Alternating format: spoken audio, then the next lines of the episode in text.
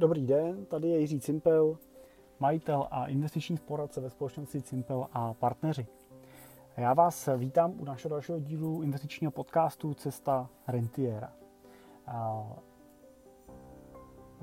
V České republice máme takový nešvar. Po letech socialismu nás často překonává pořád pocit, že si musíme všechno udělat sami. A tak ještě pořád i v Čechách stavíme domy, opravujeme auta a často taky nakupujeme finanční produkty, které nám někdo v bance nebo jiný prodejce prodá. Ale postupem času se všechno stává komplikovanější a tak jako u baráků nevadí, že ten barák postavíte podle doporučení a rady vašeho otce nebo strýce a nevadí, že bydlíte v baráku ještě podle starých technologií, tak eh, u financí tohle neplatí. Eh, ale není to na první pohled úplně patrný. Banky a investiční společnosti se dneska předhánějí v nabídce krásných a často magických produktů a drží se hesla, že nikdo vám nemůže dát, o co my vám můžeme slíbit, ale bohužel tyhle ty sliby často končí vaším zklamáním. Produkty jsou pořád složitější, poplatky v nich skrytější. Jedno pravidlo ale zůstává zachovaný pořád a to, že banka vydělá vždycky. A abyste nesedali bance na lep, tak je tady náš podcast a to, my se s vámi pokusíme sdílet naše zkušenosti, které jsme za roky investicích získali, tak abyste se zbytečným chybám v investicích mohli vyhnout. Tím dnešním tématem jsou investice a emoce s nima spojený. My jsme v polovině roku absolvovali cestu s mým kamarádem Michalem, kdy jsme na kole překonali vzdálenost 400 km z německého Markredevicu po řece Ohři, pak po Labi až do Drážďan. A nemusíte se bát, nechci z toho dělat cestopis a vyprávět vám o našich zážitcích, ale chtěl bych eh, přirovnat vlastně tuhle cestu a cestu, kterou jste určitě i vy někdy v životě zažili, k té cestě investiční. Protože ty emoce, které my jsme po té cestě zažívali, byly emoce z počátečního nadšení a radosti, že vyrážíme, kterou jsme zažívali první den, dva. Přes první takový ochlazení toho nadšení bych řekl, když nám druhý a třetí den opravdu jako intenzivně pršelo a významně se ochladilo. Až po, já bych řekl, jako bolestivý emoce spojený s tím, že nás prostě po třech, čtyřech dnech opravdu začalo bolet celé tělo a už nemůžete ani sedět na sedle a, a křeče vás berou no, do, do nohou a tak dál. Ale a bylo, bylo by snadné v tom okamžiku to vzdát a říct, hele, tak prostě se na to vykašleme, pojedeme domů. My jsme to neudělali, překonali jsme i tyhle naše pochybnosti, obavy a stesk po domově a tak dál. Dokončili jsme tu naší cestu, dojeli jsme až do cíle a jednoznačně musím říct, že to vlastně stálo za to. Že to byl super zážitek, něco, na co budeme dlouho vzpomínat a něco, co jsme si rozhodně užili. A dneska samozřejmě velmi pozitivně hodnotím nejenom ty krásné chvilky, které jsme zažívali, kdy bylo hezký počasí a cesta krásně utíkala, ale mnohem víc vlastně vzpomínáme na ty okamžiky, kdy opravdu pršelo, foukal vítr, byla zima, všechno bolelo a my jsme jeli skrz i tuhle nepřízeň vlastně dál směrem k tomu cíli. No a stejný to je i s těma vašima investicema. I v tom investování zažíváte různé pocity a je strašně důležité uvědomit si, že ty pocity nejsou a nebudou vždycky jenom pozitivní, hezký a dobrý, ale že určitě přijdou chvíle, kdy se na to budete chtít vykašlat, kdy budete chtít tu investici prodat, kdy budete litovat, že jste vůbec investovat začali.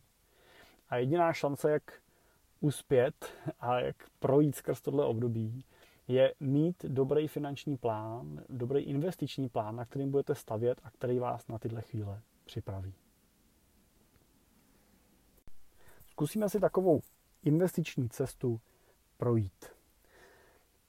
Na začátku vaší investice skutečně většinou zažíváte nějakou euforii a radost toho, že jste se vydali na cestu.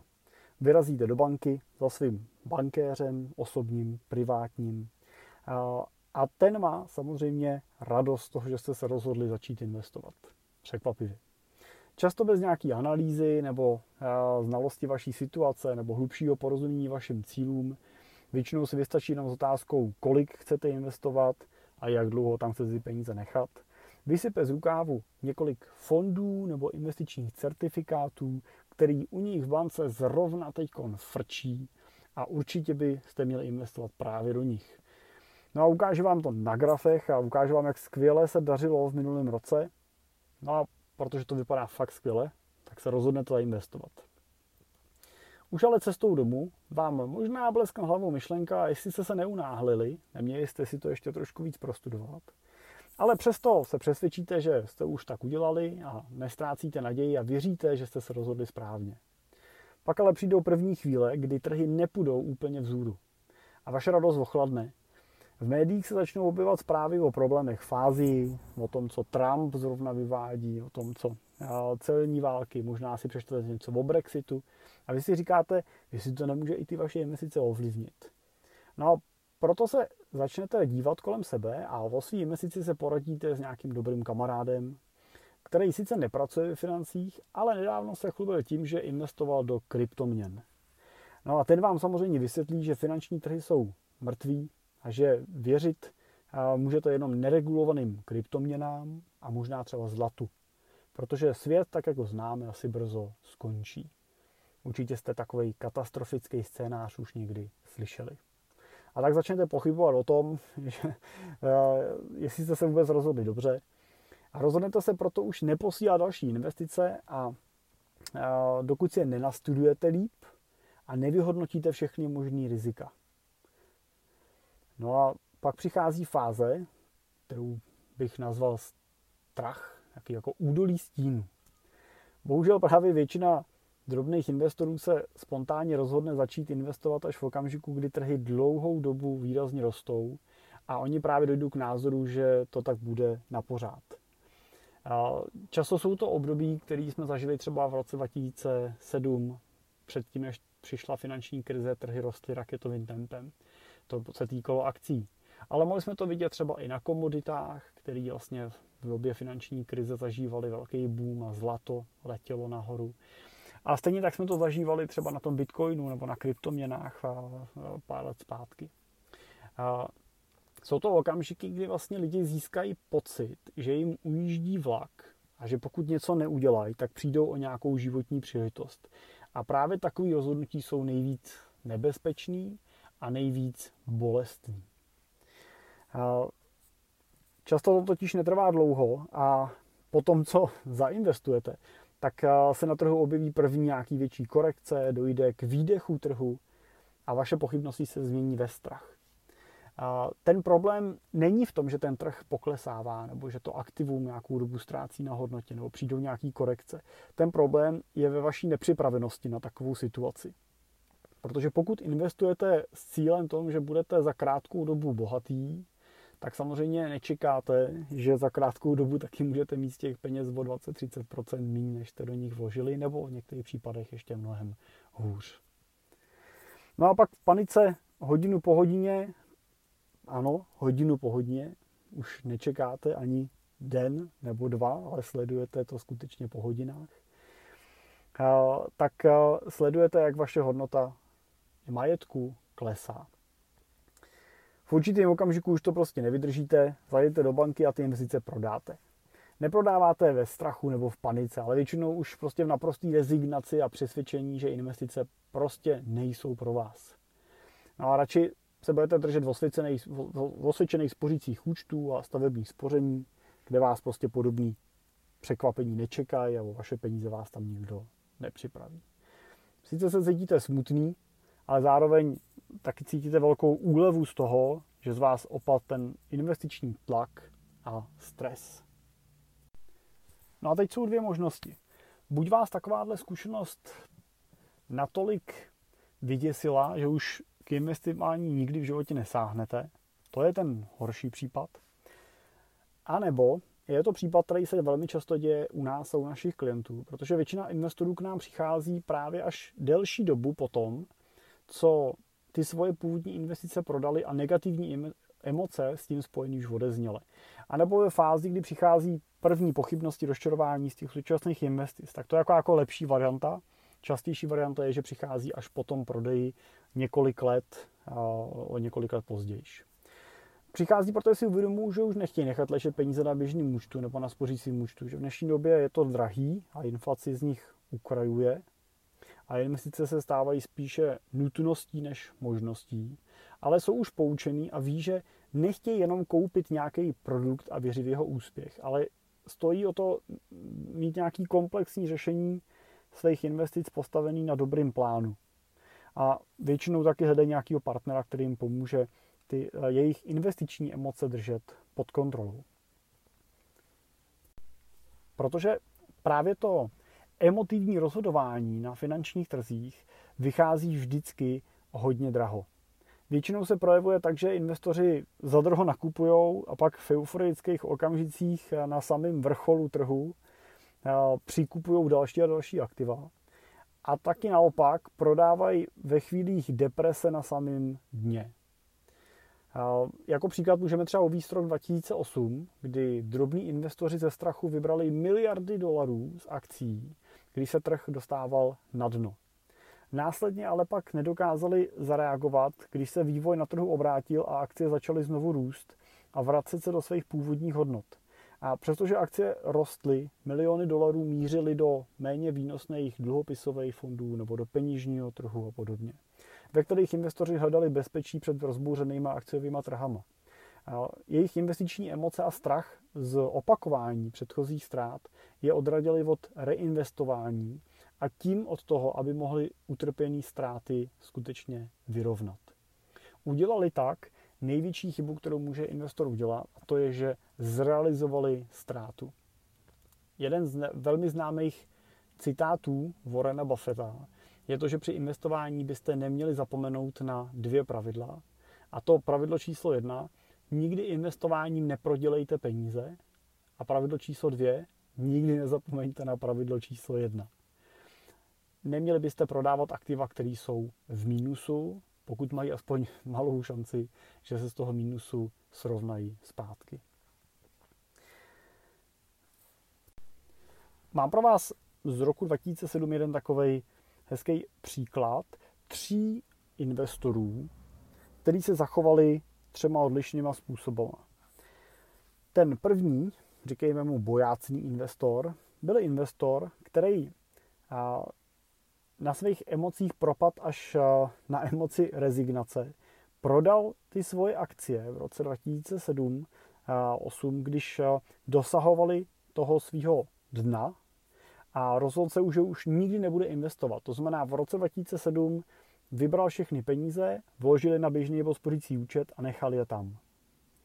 Druhý investor, říkejme mu statečný investor, na svých emocích neklesl tak nízko a přestože nevydržel poklesy a prodal svoje akcie přibližně v tom okamžiku poklesu maximálního, tak po roce získal pocit, že je dobrá doba k tomu, aby se na trh vrátil a akcie znovu nakoupil. To znamená, mimo trh akciový jeho peníze ležely ten rok mezi lety 2008-2009 a, a následně 2009 znova nakoupil akcie a trval v nich až do teďka.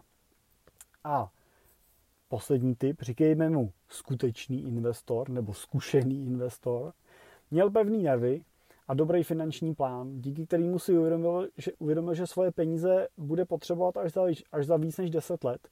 A není teda potřeba ze současných, se těch současných poklesů obávat a proto zůstal celou dobu zainvestovaný.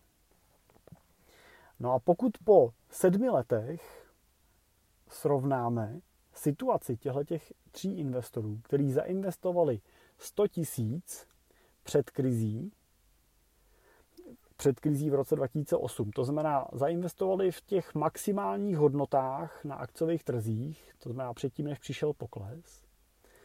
Tak eh, jak dopadli?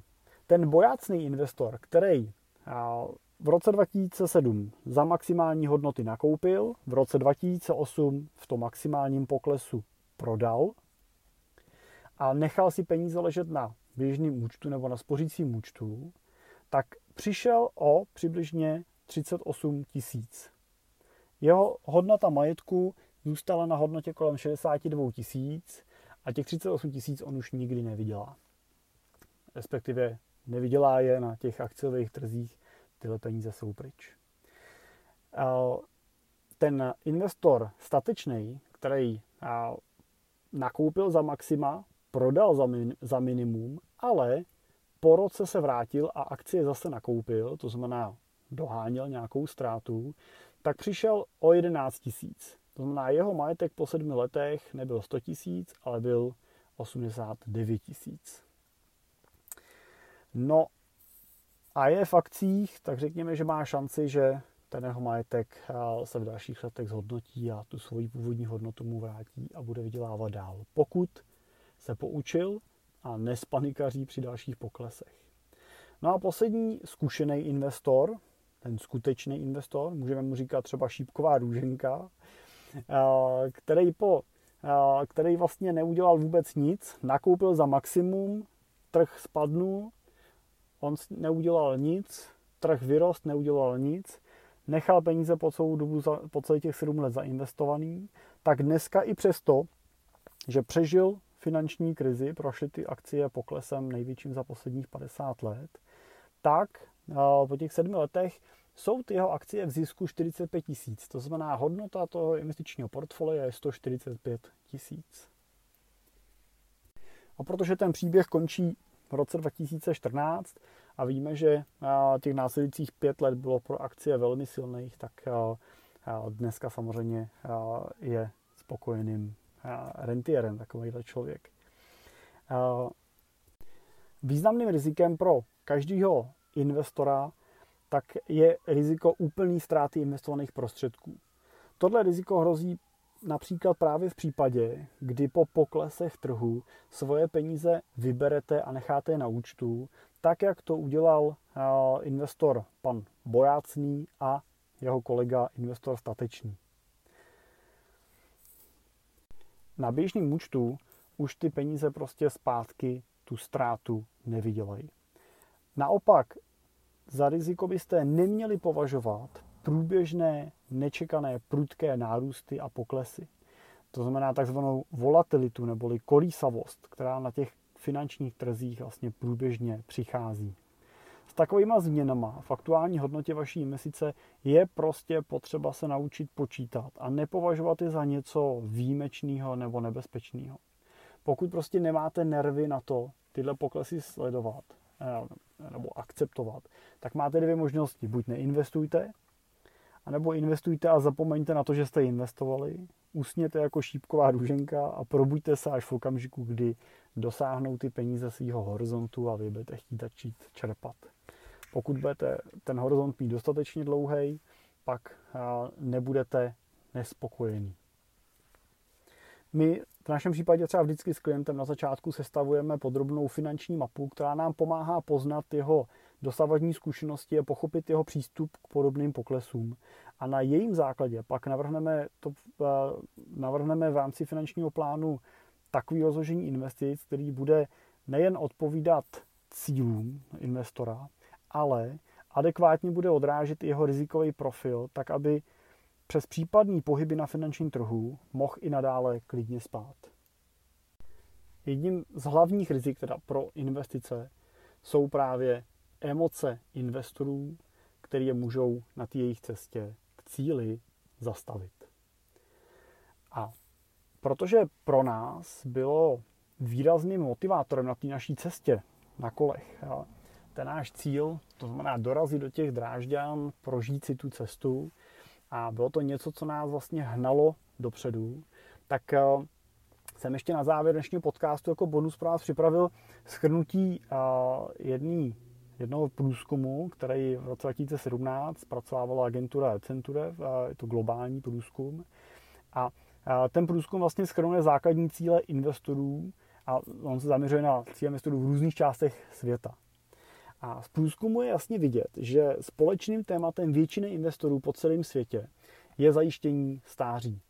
Nebereme v tomto případě stáří nutně jako věk 65 let a víc, ale moment dosažení finanční nezávislosti. A tu bychom si mohli definovat jako stav, kdy, kdy jsou vaše výdaje plně pokryty vašimi příjmy z majetku a z investic. To znamená, čerpáte tzv. pasivní příjem nebo rentu. Jak to vidí investoři u nás, tak já, já třeba při práci s klientama vidím, že ve fázi akumulace rentierského majetku mají svůj cíl většinou nastavený na věk 45 až 55 let. To je nejčastější cíl, ve kterém by lidi rádi přestali pracovat. Je ale zajímavý podívat se taky na to, jak se na ten cíl dívají klienti, kteří už majetkově rentiery jsou. U nich většinou vidíme, že pracují dál, přestože by už nemuseli. Je ale u nich vidět změna v přístupu k práci a to většinou v tom, že pracují méně než dřív a víc času věnují svým koníčkům a zálibám. Prakticky u všech rentierů vidím, že, že pracují už jenom proto, že chtějí a ke své práci přistupují jako ke své oblíbené činnosti. I to může být investičním cílem. S přibývajícím věkem rentierů pozorují většinou dvě věci. Za prvý, ze své práce se stahují postupně a pomalu. Většinou neodcházejí úplně ze dne na den a často zůstávají se svým povoláním spojeni až do konce života v roli třeba mentorů, lektorů, poradců.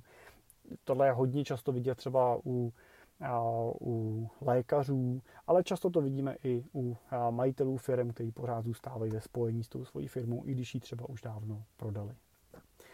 A za druhý, i přesto, že by jejich majetek jim umožňoval žít ve vysokém standardu, tak většinou si udržují svůj celoživotní takzvaný afluentní přístup, to znamená, jsou i nadále velmi šetrný. I nadále každý den, každý svůj výdaj zvažují s velkou pečlivostí a většinu, většinu ze svého majetku čerpají jenom zlomek toho, co by skutečně mohli.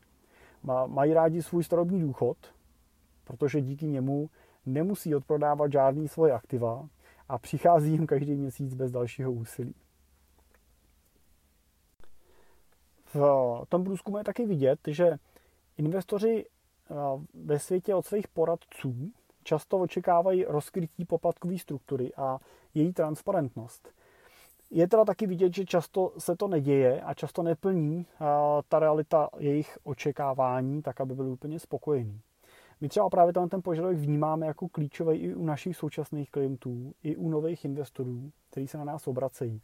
A e, standardní vlastně provizní struktura, která je běžně nabízená, je pro většinu lidí neúplně dobře pochopitelná a průhledná.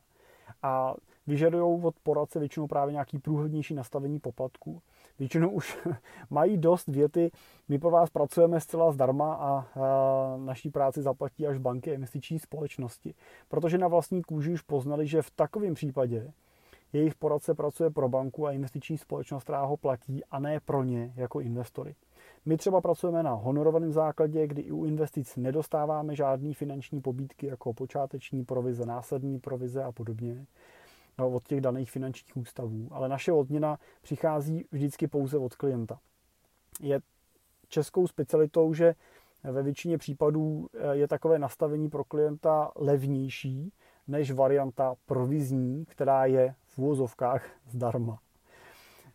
Navíc ta, teprve tohle nastavení nám třeba umožňuje využívat investiční nástroje, jako jsou třeba pasivní fondy, ETF a podobné věci, které už z podstaty věci žádný provize nevyplácejí a proto se s nima běžný investor nesetká ani u poradců a nenabídnou mu je většinou ani v jeho bance. Naše práce jako poradce ale nekončí u vypracování plánu a nastavení investic, ale často vlastně přechází tyhle hranice technického nastavení, protože zjišťuju u mnoha klientů to, že jejich majetek roste mnohem rychlejš než jejich připravenost na to začít ten majetek zase zpátky čerpat.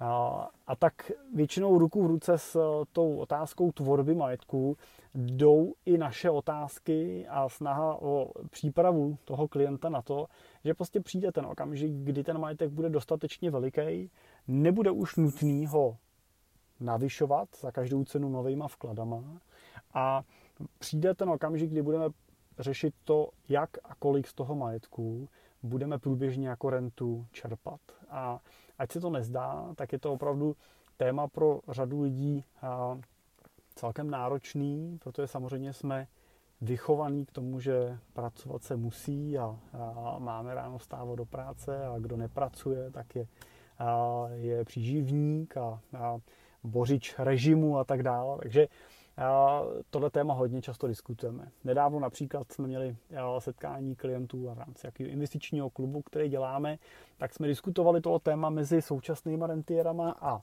budoucíma rentierama. A taková jedna věc, kterou já jsem si z toho odnes jako velmi jako silnou informaci, bylo poselství od těch lidí, kteří už rentiéry jsou a přestat pracovali. Bylo tam několik rentierů, kteří prodali úspěšně svoje eh, firmy nebo uzavřeli, završili svoje kariéry eh, profesní, které měli a, a, a tu práci opustili dřív, než by museli, dřív, než by skutečně starobní důchod k tomu jakoby v uvozovkách tlačil nebo zdravotní stav by k tomu nutil. A to poselství jejich strany pro ty budoucí rentiery bylo, že nepracovat neznamená nutně, nebejt, uh, nutně být neaktivní a uh, že nepracovat není těžký. Je to řešitelný a prostě jednoho dne stačí s tou prací opravdu seknout a vykašlat se na ní a do té práce nevstat. Je to příjemný pocit, je to příjemná situace a Nemusíte se bát toho, že v tu chvíli byste neměli co dělat. Většinou taky slyšíme to, že mají plný knihovny knížek a seznam míst, kam by se chtěli podívat, ale že vlastně to nestíhají přes množství aktivit a agendy, které se jim zase potom nabalily. Často jsou to záležitosti, že ta agenda jsou otázky rodiny, vnoučat, dětí, dohánění času, který nestrávili se svými partnerkama a tak dále. Takže to poselství bylo, že nepracovat je příjemný, je to, je to fajn stav, můžete se na to těšit, není třeba se toho obávat. Tak a to je z mojí strany dneska všechno. Já vám přeju, aby ta vaše cesta k rentě byla co nejhladší a aby na vlny, které na ní budou přicházet, jste byli připraveni. Pokud vás zajímá víc informací k rentierství, můžete naštívit naše webové stránky www.simple.cz, můžete si stáhnout naší knížku a zdarma cesta, a, nebo kurz cesta rentiera, nebo stáhnout si knížku Rentierský minimum, kde téma konkrétních investic, nastavení portfolí rozebíráme víc do hloubky. No a já se budu těšit tu dalšího dílu podcastu zase naslyšenou. A pokud máte nějaký témata, otázky, které byste rádi v rámci podcastu slyšeli, budu rád, když mi napíšete do mailu jiří.cimpel.cz a já se na ně určitě v příštích, díle, v příštích dílech podívám. Tak přeju úspěšný den.